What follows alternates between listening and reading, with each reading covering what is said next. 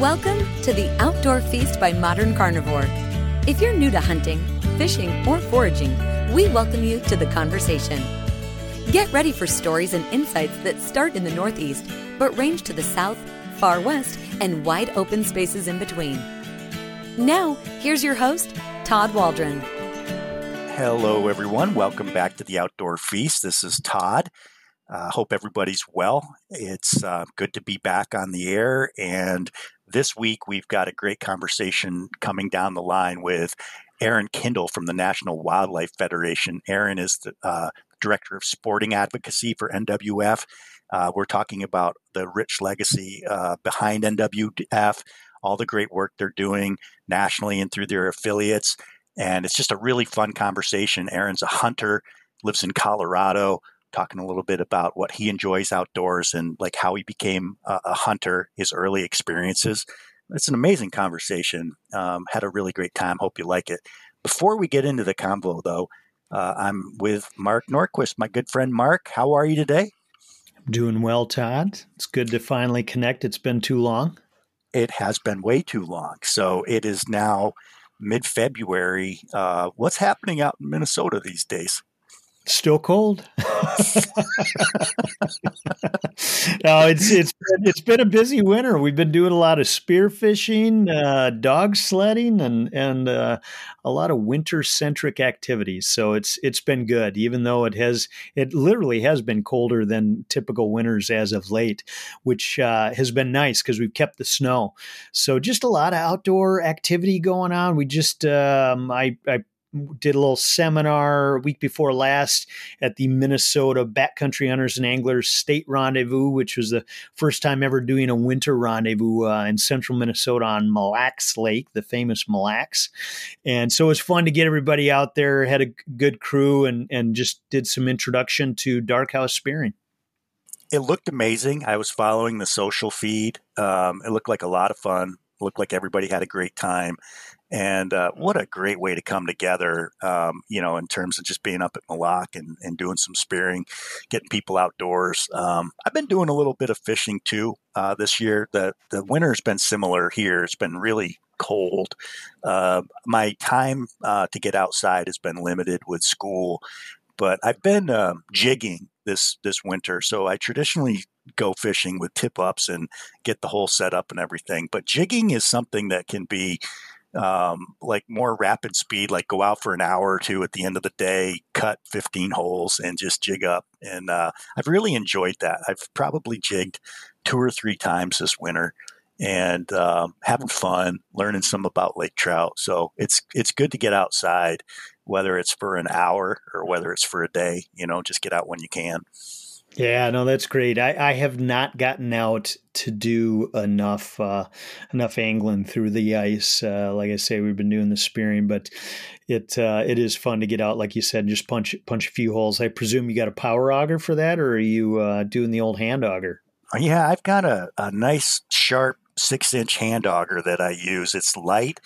Um, it's really good for ice that's probably 8 to 12 inches thick. When you get into late season where there's 16, 18 inches of ice, it really starts getting to be a drag um, just for cutting holes. But, you know, early season when the ice isn't too thick, it, it works really well. It's portable and light. Um, my dad still has a power auger.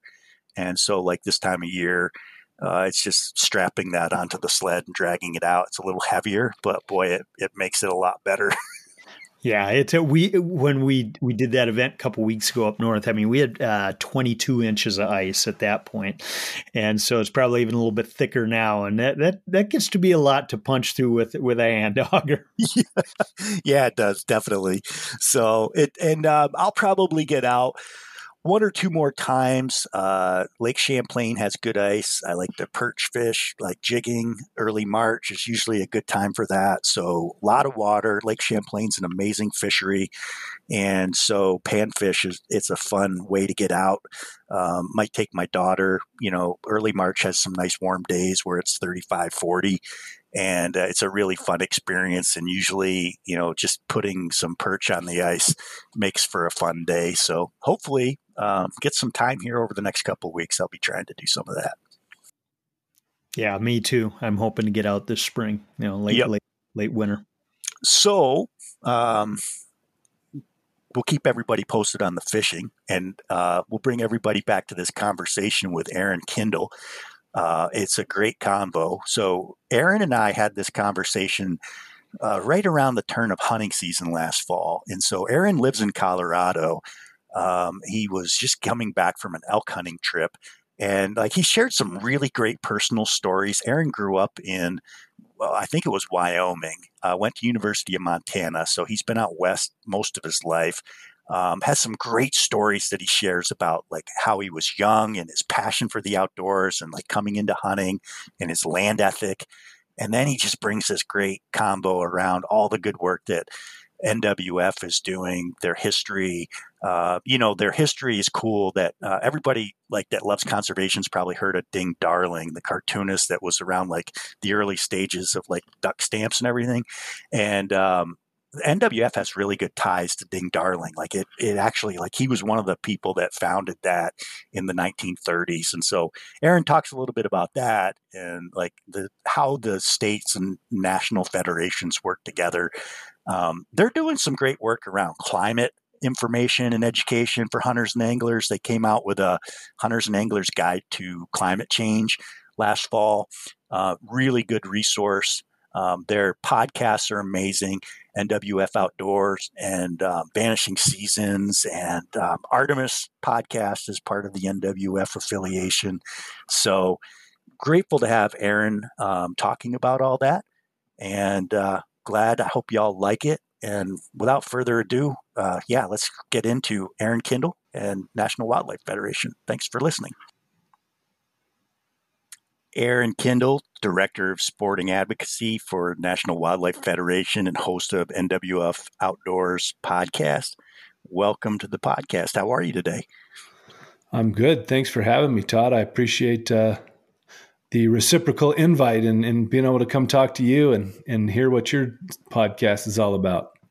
I am stoked to have you here, Aaron. And so, just for our listeners, we recently did a podcast on NWF Outdoors um, about three or four weeks ago. And if you haven't checked that out, go over to NWF Outdoors.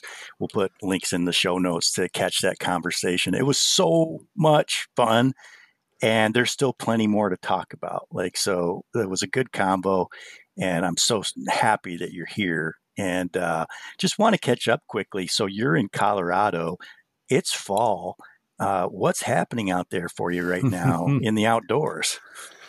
Uh, well, as you might expect, we're getting some some light freezes and expecting a, a heavy, you know, season-ending freeze anytime now. Here, uh, the the aspens are fully ablaze uh, lots of yellow and gold and red and everything up across the mountainsides. And got the elk bugling and, you know, a lot of hunters gearing up. We're, we're actually in between hunting seasons right now. Our archery season just ended on the 30th of September, and our first rifle season starts on the 16th of October. So, giving the animals a little break um, and getting us all geared up and prepared for for rifle season. So we're we're happy it's these crisp, you know, 70 degree days and 30 degree nights and it's about the best time of the year if you ask me.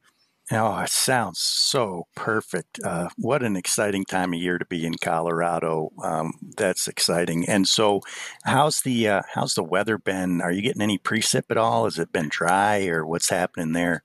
Yeah, it's been an interesting year. It was uh, at least where I live, we had a pretty good monsoon season, which you know, for folks up in New York where you're at, monsoon maybe isn't something you talk about, but we get those those that subtropical moisture up from the Gulf of Mexico when our storms come across the Southwest, and it pulls it into to our neck of the woods, and we did really good. Got a pretty wet summer. The can you know the the feed for the animals and, and that kind of thing is is in really good shape.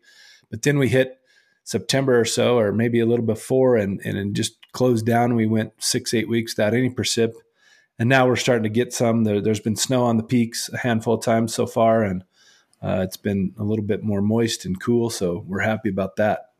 Yeah, I bet. I bet. And it sounds like still like the hunting conditions are still looking pretty good too to be able to cover ground and get get around in the mountains. And so, yeah. have you had a chance? I think we were talking about you doing some muzzleloader hunting with one of your children. Had, have you been out doing that yet, or or is that still in the works?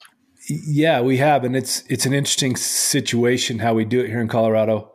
Archery season's the whole month September, and one week in between there they throw a muzzleloader in there, and so we only got out for a couple of days during muzzleloader. Uh, found a few different animals. Um, had a lot of we've we've had a lot of uh, interaction with bulls this year, and uh, my son had a cow tag for his muzzleloader, so naturally you, you you interact with the other the other sex that you're not looking for. Uh, but uh, then he's had an archery tag too. I didn't have an archery tag, and of course he's had a, a lot of great experience with with bulls again. Um, and he didn't harvest a deer either. Uh, he did harvest a grouse with his bow, which was interesting.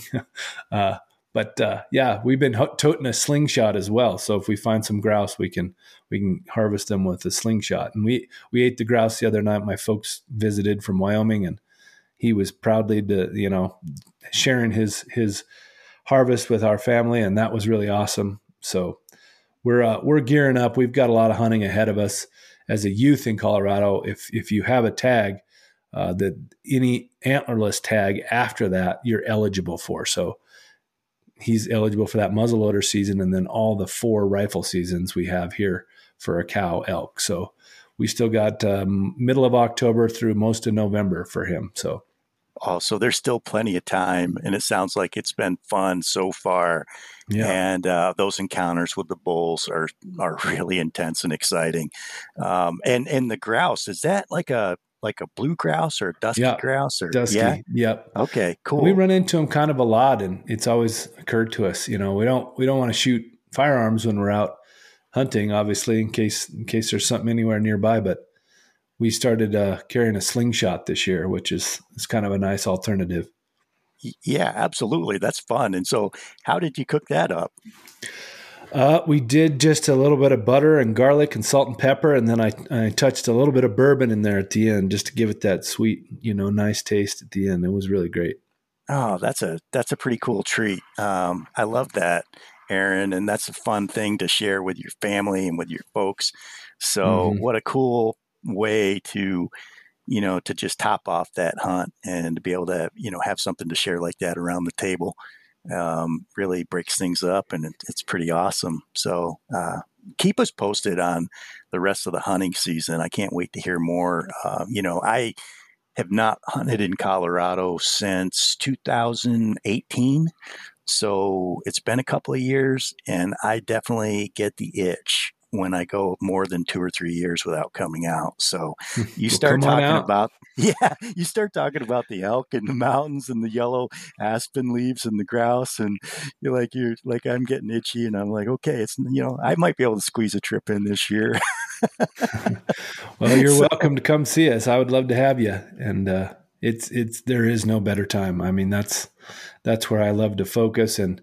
My son's 16, and the last couple years is when he's been really you know, been capable of the full elk woods, meaning h- hiking up and down two or three thousand feet, and you know, all over. And now, now of course, he's ahead of me because uh, he's a strong, capable kid, and uh, you know, I've really focused a lot of my hunting, you know, experience and and ideas and what we want to do around him because boy.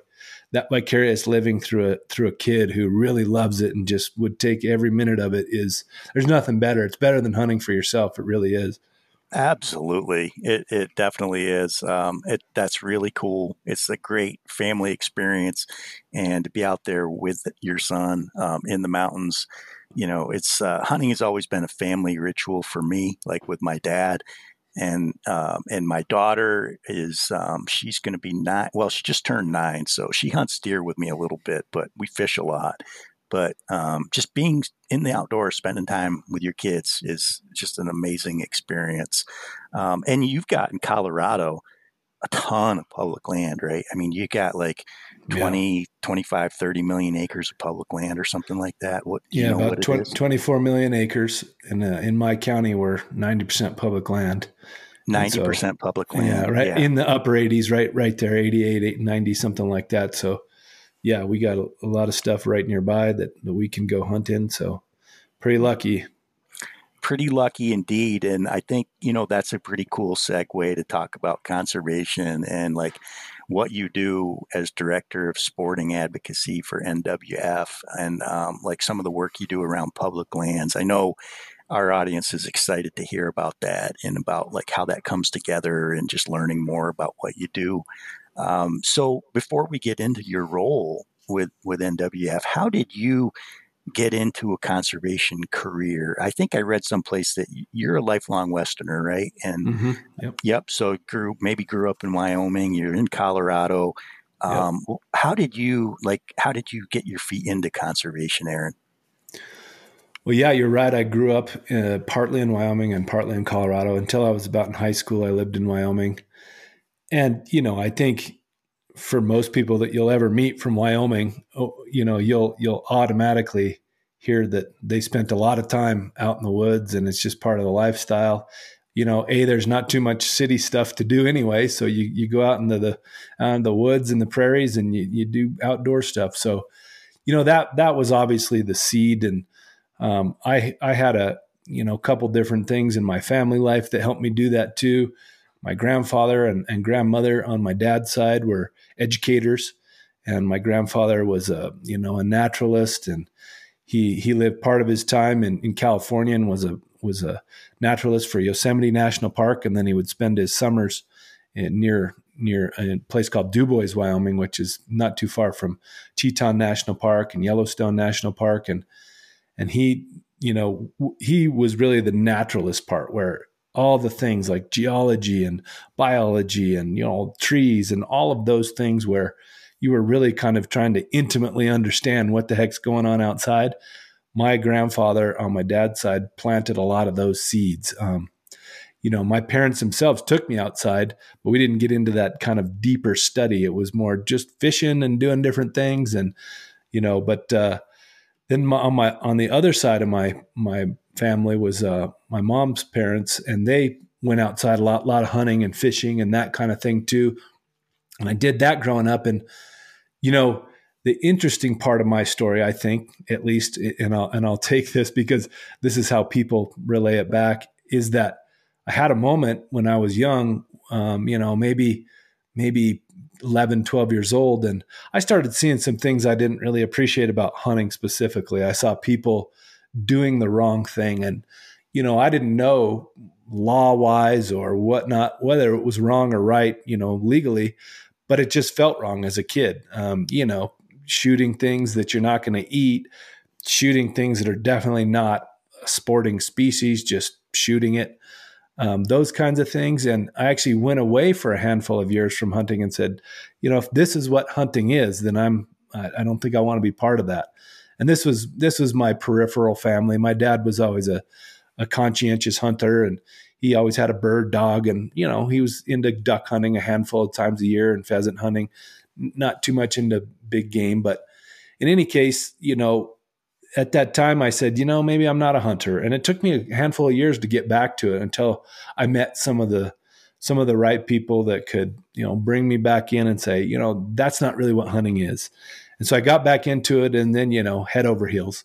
Uh, once I once I really realized what it could be and what it is, and how intimate you can be with the landscape and and just the way you get to learn about wildlife and understand them on a deeper level than you know, frankly, any other outdoor pursuit, if you ask me. So it took all of that, and you know, as far as getting into professional conservation, uh, you know, spending all that time in the woods just basically ask myself the question how the heck can i keep doing this uh, for a living and interestingly you know we spend so much time in front of a computer now uh, even as professional conservationists uh, so maybe not exactly what i had in mind at the beginning i think but uh, you know went to school uh, in in undergrad in gunnison colorado and then went to graduate school at university of montana and uh, actually chose montana because i my my prerequisites for graduate school had nothing to do with what I could do at school. They had to do with where they were.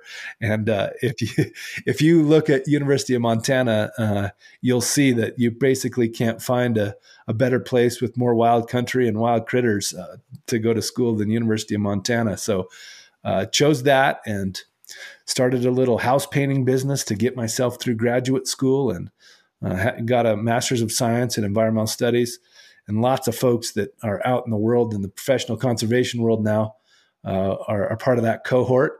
And you'll, you'll you know some of them. I know. I, am not going to name names, but there's quite a few of us running around. And uh, through that, you know, I, I, started working for Trout Unlimited for a while. Uh, you know, doing fisheries conservation and and sporting conservation for what used to be called the Sportsman's Conservation Project.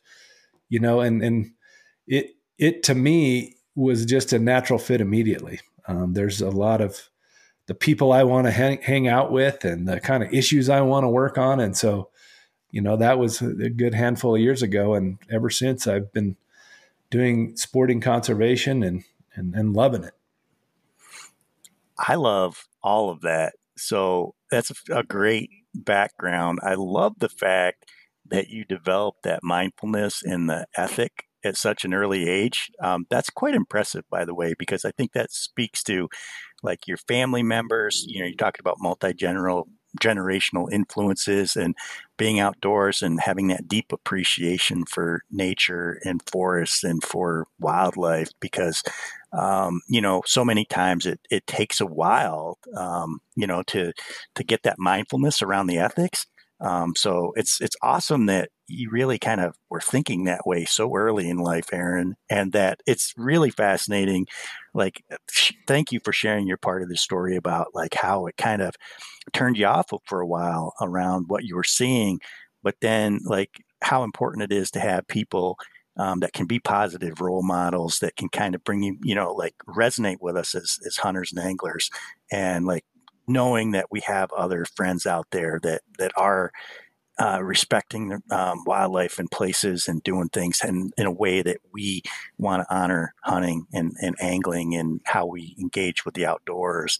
So it's just a good reminder to like, um, you know, to be available for people and to be a good role model. I just, I love it. Um, and yeah, University of Montana, uh, Missoula is an awesome town. It's, uh, I can imagine that there's just so much to do out there. So it's it's great. Um, thank you for sharing all of that. And so you're with you had this amazing uh, trajectory. You were working with Trout Unlimited, and now you're with National Wildlife Federation. And so I'm in the East, and a lot of the listeners are from the Midwest and the East. And I would love to hear you talk a little bit about NWF and and what you love about working for them and you know also about your role but just talk tell us a little bit about nwf and um, some of the great history that they've got. Sure. Uh, so nwf's been around since 1936 and it's kind of has a pretty famous uh, beginning. And many folks might know it. There's some real giants in sporting conservation that were part of nwf's beginning. Teddy roosevelt uh, aldo leopold ding darling the creator of the duck stamp ding darling was our actual first uh, was our founder, the person you could, the single person you could say is our founder. Uh, but if folks know some conservation history, back in 1936, those folks called what was called the National uh, Wildlife Conference. And out of that conference, they were really trying to address, you know, this is back when we had seen a loss of a lot of game animals, a lot of, you know, waterfowl, a lot of environmental issues. And everybody kind of got this recognition that, hey, boy, if we don't start treating these things differently, the future is bleak for for sporting pursuits and wildlife advocates and waterfowl and you know songbirds and all these things. And so it took those luminaries uh, getting folks together, saying, "Hey, let's let's come together and figure out what we want to do." There's actually a famous cartoon that many folks have probably seen, and it's it's the it's a caricature of you know decision makers kind of climbing up the top of the Capitol dome while this whole horde of hunters and anglers and wildlife enthusiasts are descending upon the Capitol, and they're like, "Oh my gosh, look at this rush of people!" Uh, but that that cartoon is about the start of National Wildlife Federation. It's about the moment that everybody said, "We've had enough of watching all these valuable resources degrade, and we're going to start doing something about it." So that was the start. And from there, many of our state affiliates uh, were born too. So if you hear about uh, National Wildlife Federation, what, what it really means is a true federation. Um, we have 53 state and territorial affiliates, and they cover the whole gamut of conservation, wildlife, environmental issues. and about 30 of them are what we call the hook and bullet affiliates, right? The ones who they're serving a, a, predominantly sporting audience. They speak to that with that voice, and that's kind of the same kind of conservation, you know, you and I do and talk about a lot, sporting conservation. But those folks, we have an annual meeting, and every time that we do that, leading up to that moment, they say, here's the biggest issues of the day. They get together in committees, they write resolutions, they bring them forth for discussion in those meetings, and then they vote on them. And then it's our job as the national staff to carry out the will of the federation. And so it's it's looks kind of like Congress. They have two delegates for each one, so it's very similar to the Senate. And we have those meetings. They sit up there in the front, and it's for each state, and it really looks similar to to the Senate.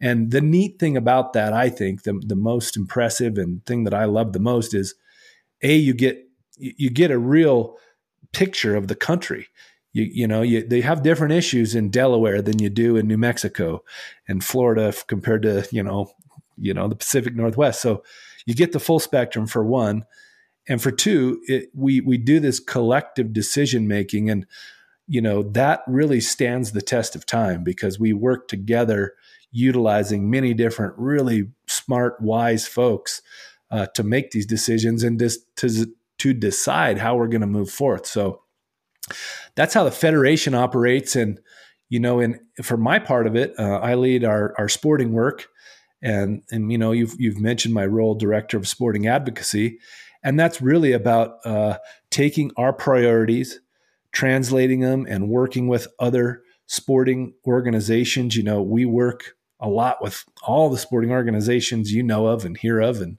you know, we were constantly in meetings and, and helping decision makers understand our priorities and writing legislation and all all the things you can imagine that it takes to to do good sporting work. Um, and then, you know, the other part that I'm in charge of as well is uh, our communications. And we have the podcast and you know our social media and the way we convey these things is is really important. And we touched on that a little, but I thought I'd take this time to come back to it because I feel like we have this real duty, you know, with the way things are moving, not just, you know, in the world as far as people being less in touch with the outdoors, because we know they are, and there's more distraction, you know, than there's ever been with Facebook and Instagram and, you know, phones and everything. But, uh, you know, our responsibility as, as sportsmen and women, right? Um, not everybody is. We, we know it's about 5% of our country um, are, are hunters. And, you know, if, if, if anything you're doing, 95% of the people don't understand it, then that 5% that's left has, has kind of an obligation to, hey, we need to convey this. We need to make sure it's understood accurately. We need to respect that the other people may not see it the same way.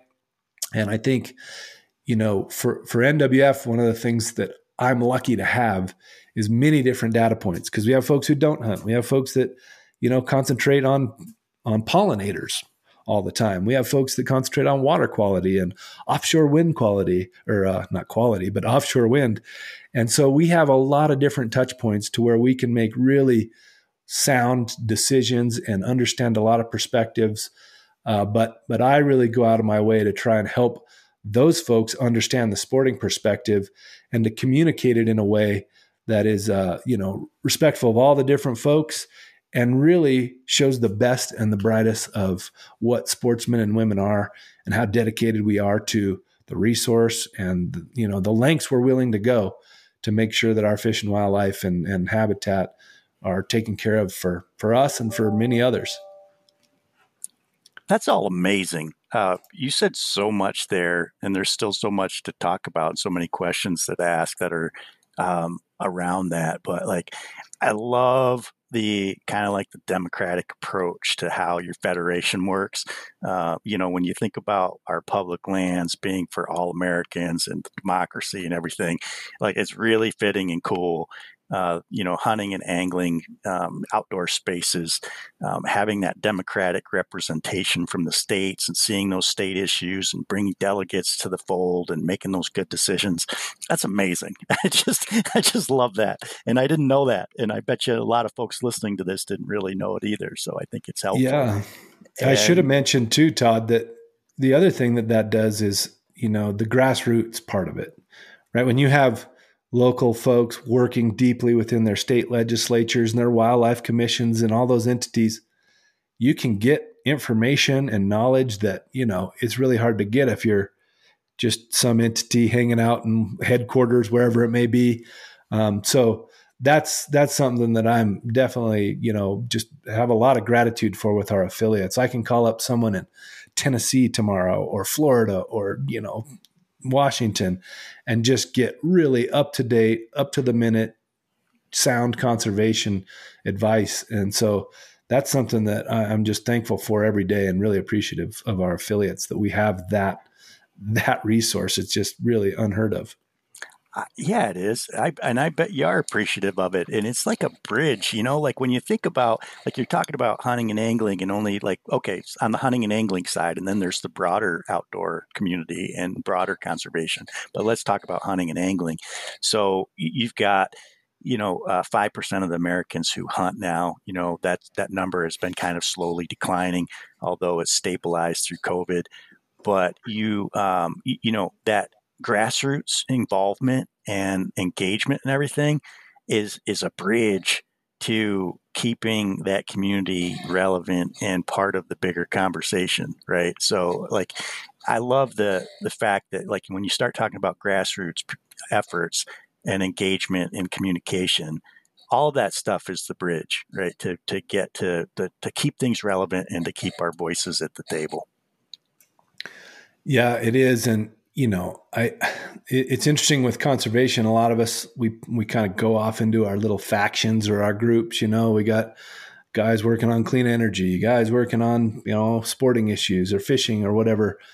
And it's interesting how that plays out, and and that it seems like at some certain increment, people go, "Oh wait, we actually have so much in common," and we spend a lot of time kind of squabbling over that 2% or 5% or whatever. Maybe we don't see it exactly the same way, but this last, I don't know, handful of years, the outdoor recreation community and the sporting community and, and some of the others have started to come together. You saw that with, uh, you know, the way the outdoor retailer actions happened around public lands because Utah was so terrible on some of the public land stuff. They said, hey, we're out of here. And, uh, you know, kind of throwing our collective weight around a little bit more. And I think that that's really pays dividends, right? I mean, as a force, the outdoor community, all of it is huge economically, politically, uh, just our, our acumen and our knowledge about so many different things that are happening out there. You know, a lot of our decision makers don't spend a ton of time out in the woods and, and waters. And so they need people like us to come and tell them what's really going on out there and what happened now compared to five or 10 years ago and, you know, what the animals are doing and those kinds of things. So I'm glad to see that, you know, unity, unity with, with those folks and see how it's coming together and sharing knowledge. You bet. I mean, that's, that's well said, Aaron. And I think I love hearing you talk about commonalities around these issues because I think one thing as we get to the table and everybody comes in and we bring more voices and we have representation around interests and looking at like what those commonalities are you know the more we find out that you know we're all in you know that there are these basic foundational kinds of things that um, that benefit all of us around the outdoors and about our public lands. Um, what do you what do you find as like the biggest like commonality themes like working with folks that are involved in those touch points with um, you know with pollinators and with offshore wind and with hunting where do you see them all coalescing um, with with those commonalities yeah, well, man, you could take that in a few different directions, right? If you if you're talking policy, if you're talking just from a human perspective, you know, all of those folks you know just have a deep commitment to to seeing the the flora and fauna and the, the things that belong out on the landscape you know healthy and vibrant and and there for us and in the future. And i think all of them feel pretty you know it's it's a worry but it's also just a protective kind of a feeling like this is this is our wildlife. This is our you know and it sounds kind of you know, like I'm saying, we own it and we, you know, we kind of do functionally is how, how the laws work, but it's more meaning it's ours. It's a, it's a natural cultural, you know, country nationwide resource. This is, this is something that we're blessed with and and we need to take care of it and you know that commonality it's really fun you get in a room with uh, old lady birders or you know kids who are cub scouts or a group of old codger hunters they all kind of have that love of the resource. And that's that's the most important thing. And that's the thing that you know our job at nwf particularly you know everybody's heard of ranger rick right? Uh, ranger rick is often a lot of kids first kind of idea. You know if you if kids are in a city and maybe don't have access they get that magazine they're like oh there's turtles in there or butterflies or a deer or whatnot. And they start developing a little bit of these are cool. I want to see them where are they and they live out there and we should take care of where they live. And you know it's a cascading effect and it's almost that simple. It's that root. It's you know there's some sort of something within us that we know those things have value both for you know just being and also because they're also the way we live. They're our food and our water and our air. And so that's that's the thing i love is almost anybody you strike up a conversation with uh, you can just see their you know commitment to taking care of those things. And and that's a that's i think it's a little bit uniquely american. I mean i think humans do it too but i think there's a conservation ethos in our country that that people have. And i think by the time you find people who don't have it it's because someone's taken them away from it not because they didn't intrinsically have it I love all of what you just said, and I think you know whether you're you know concerned about pollination or uh, or clean energy, open space, water, all of it. You know, it's not an either or even, but like that love of the resource and that respect and that concern and coming to the table because you want to see that protected and you want to see it carried on and that we have this model we have these opportunities with all this public land with all these uh, wildlife populations um, I, just, you know, I think it's great for people to hear what you just said in terms of, you know, when sometimes it's easy to get into kind of our head about like, I'm coming at this from my hunting and angling side, but always remembering that that person with you at the table, when it comes down to it, with like the core values and with like the interests, that there's so, so much overlap there that we, we really do want to see the same things on a foundational level, even if like our, you know, sometimes our positions come across uh, that are reflective of our particular um, interests. But like when it all comes down to it, none of that, you know, can really be sustainable unless those commonalities are underneath and that we maintain the big picture. Um, so it's amazing yeah. work that you're doing.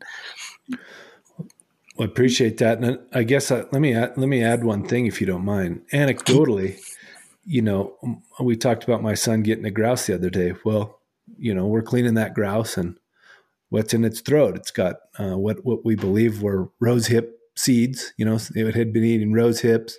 It had eaten a dandelion.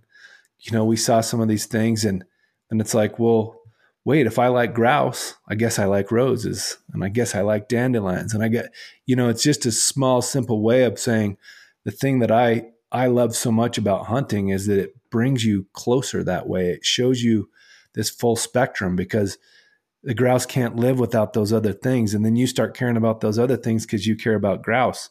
And then when the, you know, and then it just starts kind of cascading on itself. And you go, well, in order for the rose, the wild roses to be out there, you need pollinators. And if you've got pollinator, uh, you know, it just kind of takes care of itself. Uh, and I think hunting is a direct and great vehicle for that. And it's one of the things I really appreciate about the the kind of lessons that hunting teaches you. I'm glad you brought that up. Um, I I love your you know your way of describing that, Aaron, because there's an ecology to it, right? There's an interconnectedness.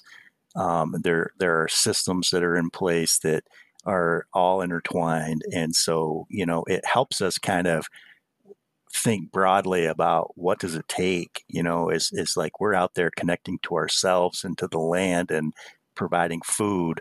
Um, offers a reflective opportunity to think about what it takes to actually make that happen and keep that there. And uh, I love that story about the grouse. That's so cool. And it was a roundabout way of of kind of answering your question that you asked. You know, the connection between everybody because you know those folks who care about pollinators would would see that and those folks who who care about the forbs and the grasses and so on would see, oh, the elk need that. And, you know, you make this kind of connection. It helps with those conversations that you asked about in the first place. Um, when, you know, when you know those, those upland birds are often eating those pollinators, right. And those seeds that the, of the plant that the pollinators need to pollinate.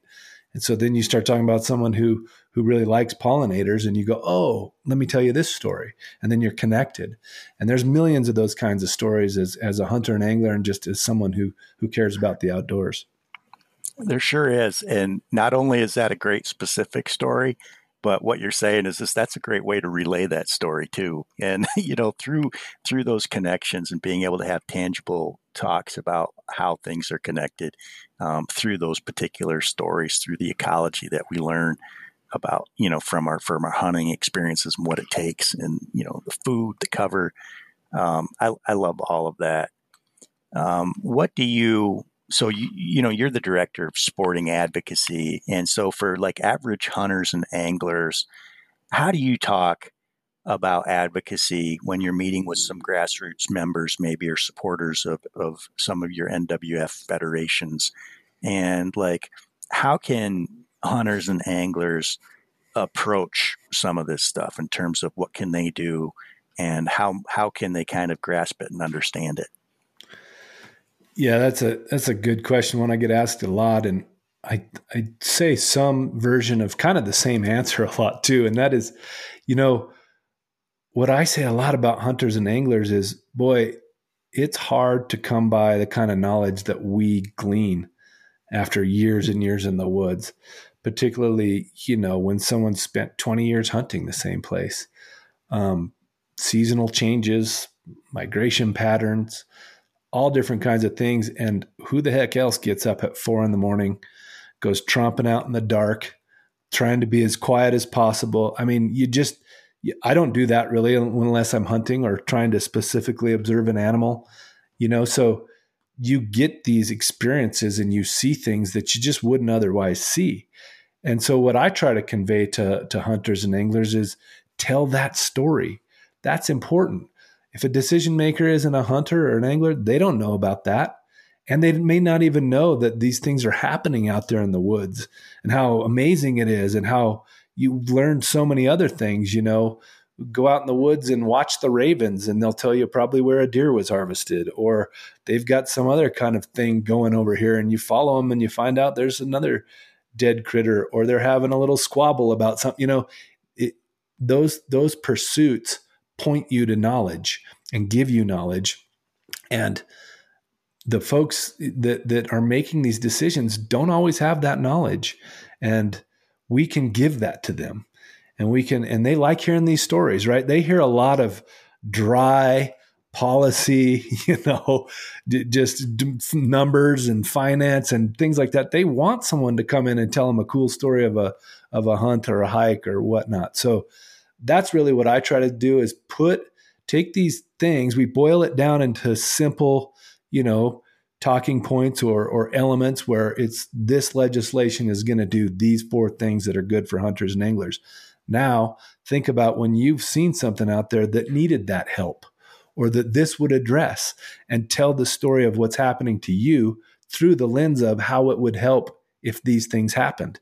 And if you do that, um, that voice is, is just really powerful. And I've never been to a, a meeting with a congressperson or a wildlife commissioner or a you know a state legislator where they didn't kind of stop and listen in a different way. And i've seen the you know i've seen the policy discussions about the dry stuff too. And they you know you watch a watch a watch a state legislative hearing or something. Everybody looks like they're about to fall asleep right that's not my experience with uh, when you bring in hunters and anglers and, and have them tell those stories so I think there's just something really cool about it, and, and people understand that naturally.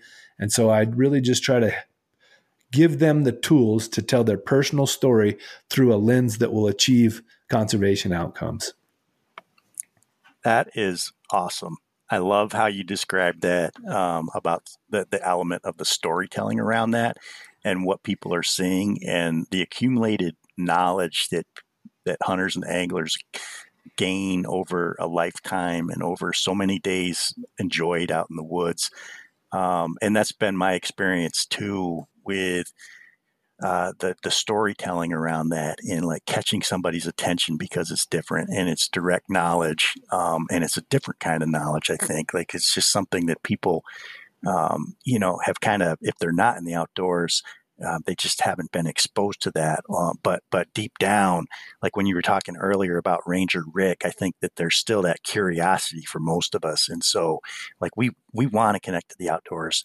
And when we hear stories like that, I think it, it does help us stop and listen um, and and reflect on it. Um, so that's amazing. I love that. Well, and let us not forget, Todd, that since time immemorial, since humans have been humans, uh, we've been telling stories around a campfire. We've been, and what have most of those stories been about? Our, our journey over the mountain, our harvesting of this animal, our connection with other people who are doing the same thing, you know, our travels through the woods and waters. Um, so there's something kind of ancient, I think, that calls all of us and brings us all in when you're hearing a story about being out there and interacting and intermingling with with the wild lands and wild critters. And so I, I try not to, you know, ever not give that enough value because it has a ton of value and it's it gets lost a little bit now, but there's something about everyone who can understand that. And that's the reason you see them kind of perk up a little when you start telling that outdoor story. So never forget that. And i i wish out of all things i could teach every hunter and angler to to tell their story really well and to be able to develop the elements and say it in a way that really you know conveys the meaning of it. Because if we could do that i think we win on about every one of these issues. I think you're right. And uh, i think you know you you are so correct there about you know having it embedded in our dna and in our experience and whether it's an archetype or whatever to human existence. I like to joke with my wife like i don't have any tattoos but like if I ever got a tattoo, it would be like the cave art from you know Lascaux, France, from the Pleistocene, where there's you know there's what did they that was storytelling, right? You know, you look on the caves, those pictures, and yeah. there's reindeer, and there's bears, and there's bison, and they were telling those stories through that ancient art, and uh, you know it goes way back into our existence. It's um, that's for sure. I love how you said that, Aaron, and yeah. So what? how do you bridge the gap then in terms of like you've got Aaron Kindle, who is the hunter and angler and conservationist professionally and all of that. And so, like, you've got, you know, you're working with hunters and anglers to tell their stories um, in meaningful and authentic and compelling ways.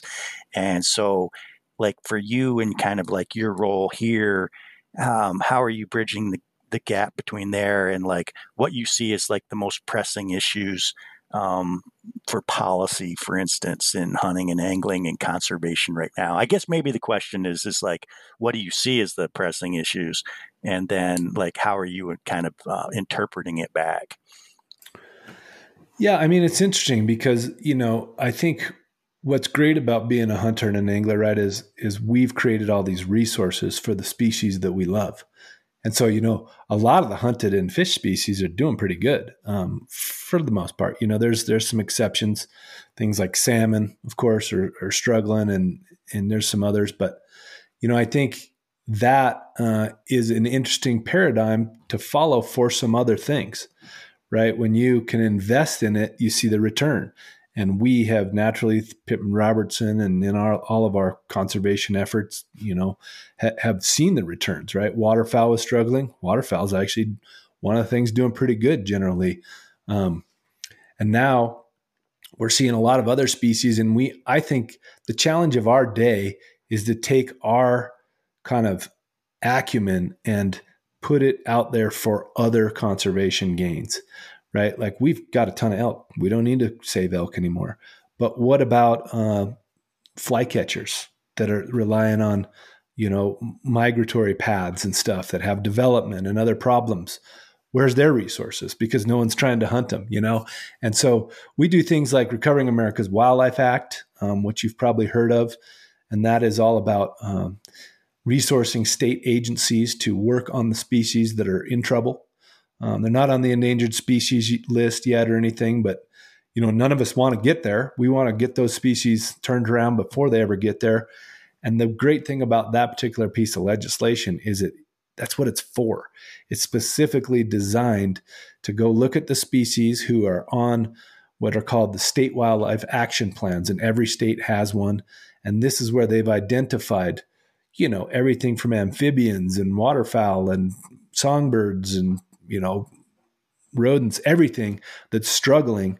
And they've said these are the species that really need help or they're going to go on the endangered species list eventually. And so, so the plan's there, everything's there. They just need the resources. And so we've been pushing this bill through Congress for a handful of years. The new iteration of it, which I think is really cool, uh, used to it used to get the revenue for for resourcing these agencies off of uh, offshore oil and gas royalties.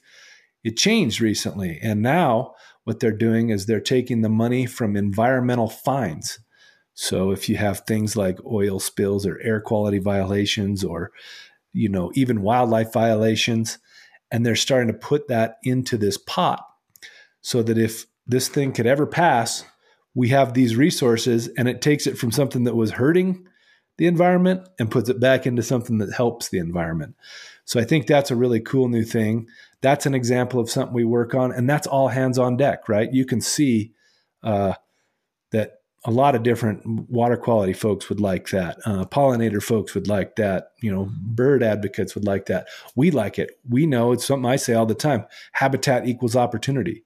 And what are you going to do if you help all these animals? You're going to improve their habitat. Well, if you improve their habitat, we know through ecology, we kind of touched on it. You're going to improve the habitat for a lot of other critters too. And then that's going to be a, a holistic benefit that really you know honors ecology and and and recognizes that all these things you know they touch on each other and if you take care of one you're probably helping the other so that's something we work on uh, we've been working on what what used to be called 30 by 30 now it's called america the beautiful.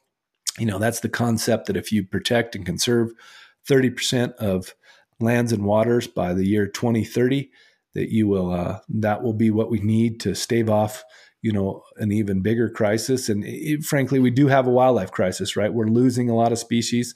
We saw just the other day that the that the uh, 23 species were pulled off the endangered species list not because they were recovered but because they were deemed extinct um, so things are happening like that that we need to address 30 by 30 or america the beautiful is cool it provides a handful of different mechanisms to conserve and protect areas that's you know keeping pristine areas intact. It's it's helping private landowners get resources to do, you know, smarter things on their landscapes and take care of their lands.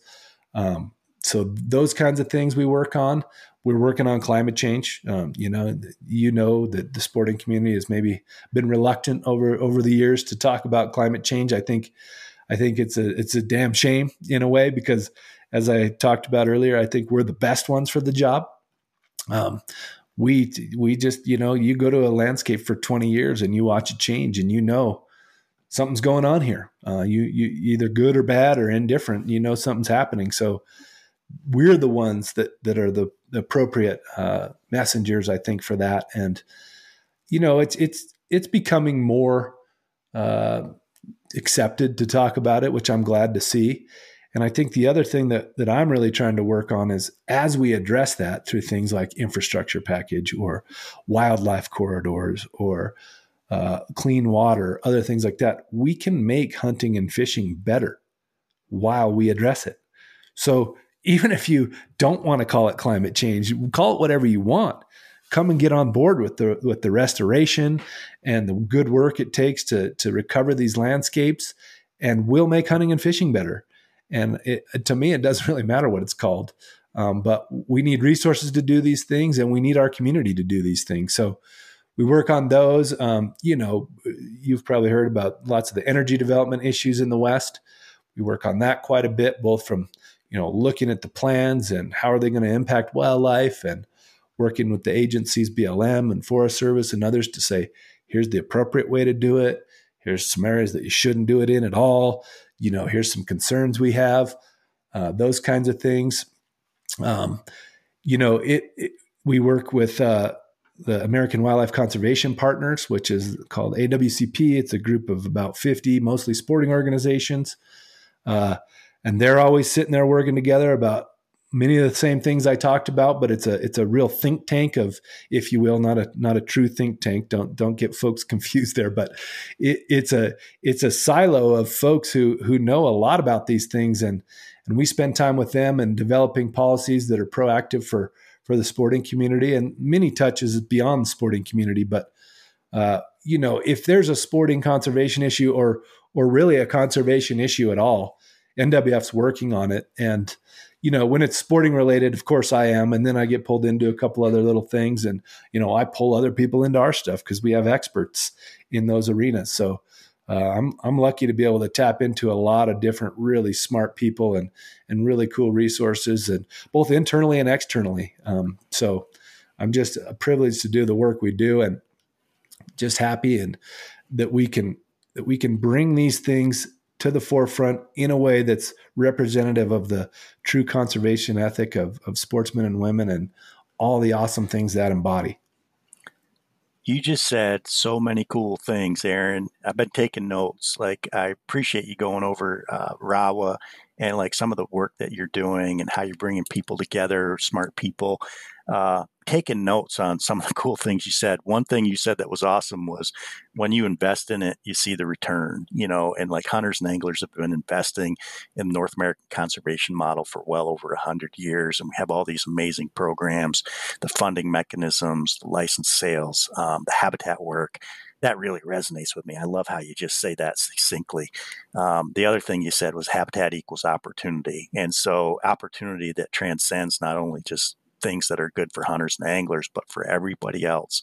All those commonalities, whether you're a birder, whether you like to hike, mountain bike, whatever, you know, that's the glue. That's what provides that opportunity um, for so many different things, including wildlife. And then the other thing that I just absolutely love what you said was that hunters and anglers are best equipped while there's some reluctancy to talk about climate we're the ones that are best equipped. We're the ones that are out there seeing these changes. We see how it impacts grouse. We see how it impacts rose hips. We see how it impacts breeding and all of that stuff.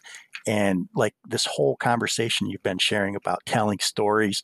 And so, like, we are in a position to be able to tell those stories and furthermore, like what you're saying, I'm, I'm just paraphrasing because I love what you said so much, was that, you know, regardless of what you call it, um, that that these measures that can can help address all this stuff can make hunting and fishing better too, and and everything else in the outdoor space. So uh, you, it's amazing. I I love that whole conversation. Well, I I appreciate that, Todd, and you know I think let's get more specific a little bit about that because I think you're touched on something that I keep saying, and then I heard your excitement about it, and I said, "Oh, well, maybe maybe we should address this some more." But you know, we keep hearing this big bipartisan infrastructure bill, right? We hear that, and everybody's like, you know, what in the heck is that?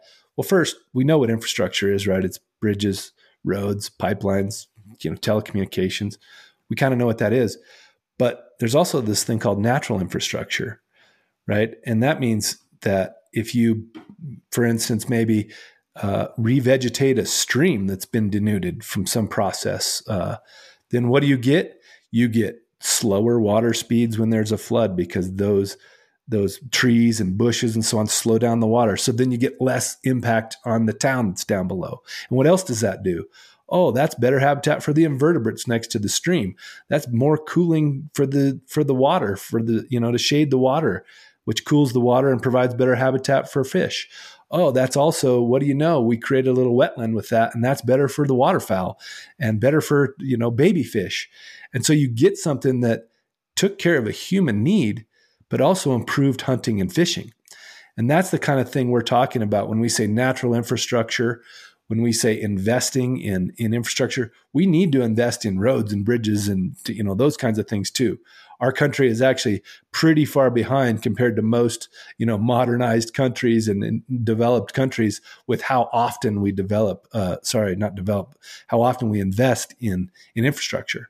So we need an investment. We haven't had a real investment in more than 40 years in our infrastructure across the board. And besides that, when you do the natural infrastructure, you actually prevent the need to fix and invest further down the road because for instance, if you do what I just said on that stream and you can mitigate a flood that comes down from that, then the bridge that's down below isn't threatened from that flood. Or the community down below, the road that gets blown out isn't threatened.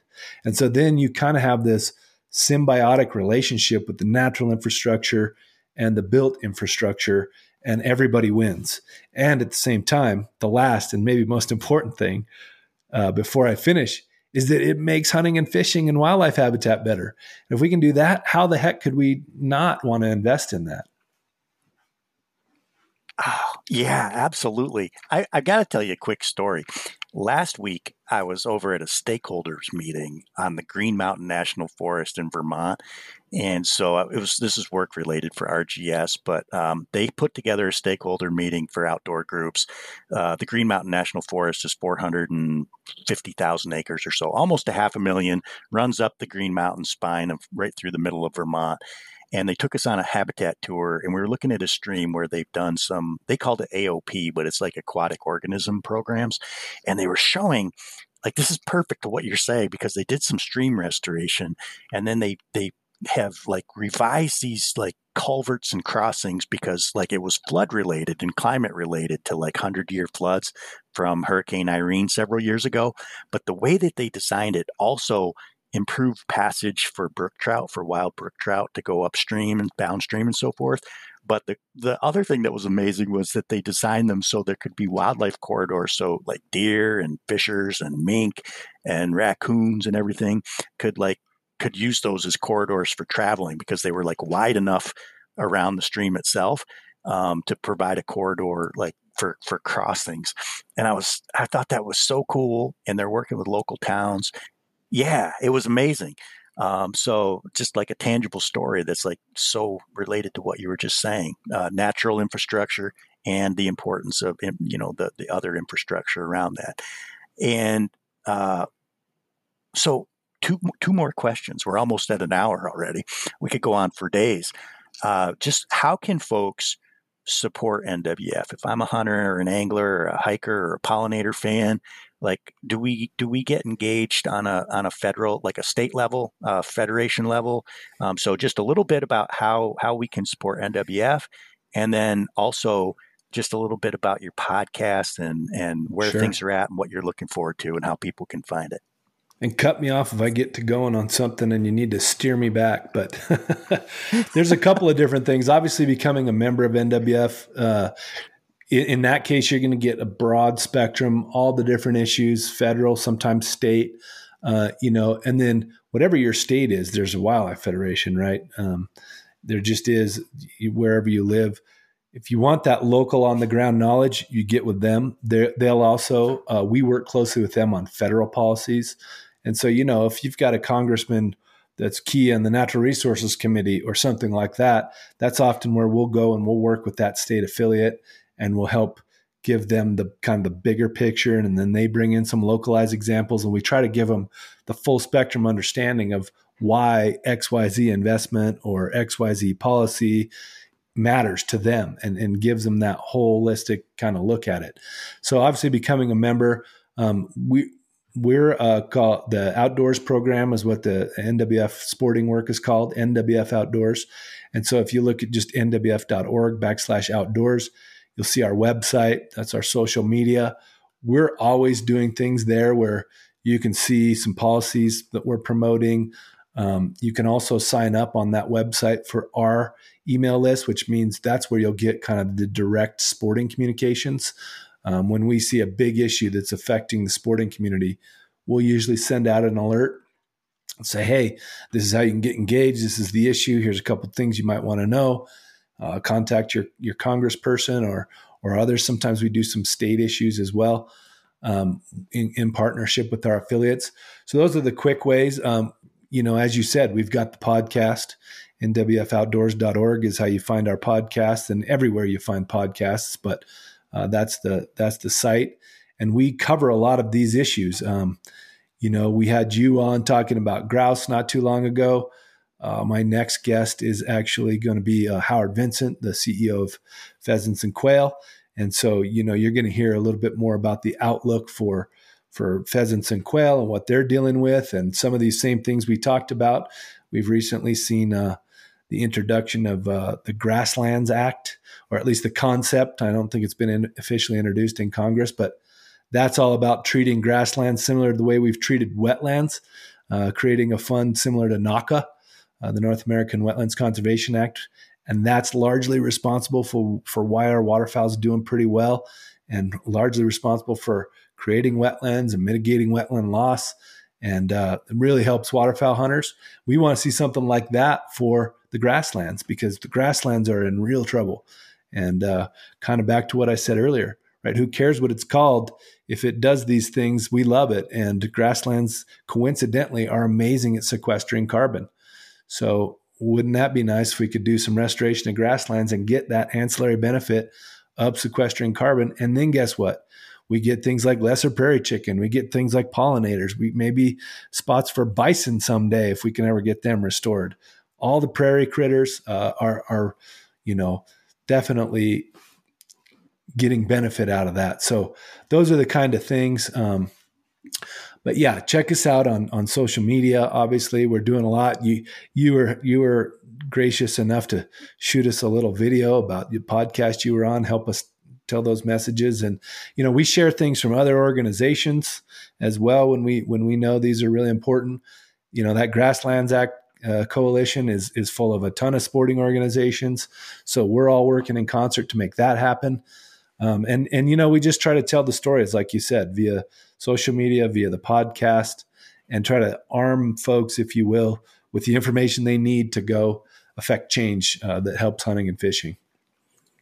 Love it all, Aaron. So thank you so much for being on the podcast. It's been so much of a pleasure, and I hope we can do it again because every time I talk with you, I feel like we could just go on for a day. and uh, I'll be sure to put notes in for all your podcast and all the great work you're doing at NWF. And just want to wish you the best for the fall. Get out there and enjoy it and have fun and be safe. And uh, I look forward to doing it again soon. Thanks, sir. Let's do that. And hopefully, uh, one of these days it'll be around a campfire. So let's do Even it. better. Take care, buddy. You bet. Thanks for listening to the Outdoor Feast podcast. You can check out our other podcast and more at modcarn.com.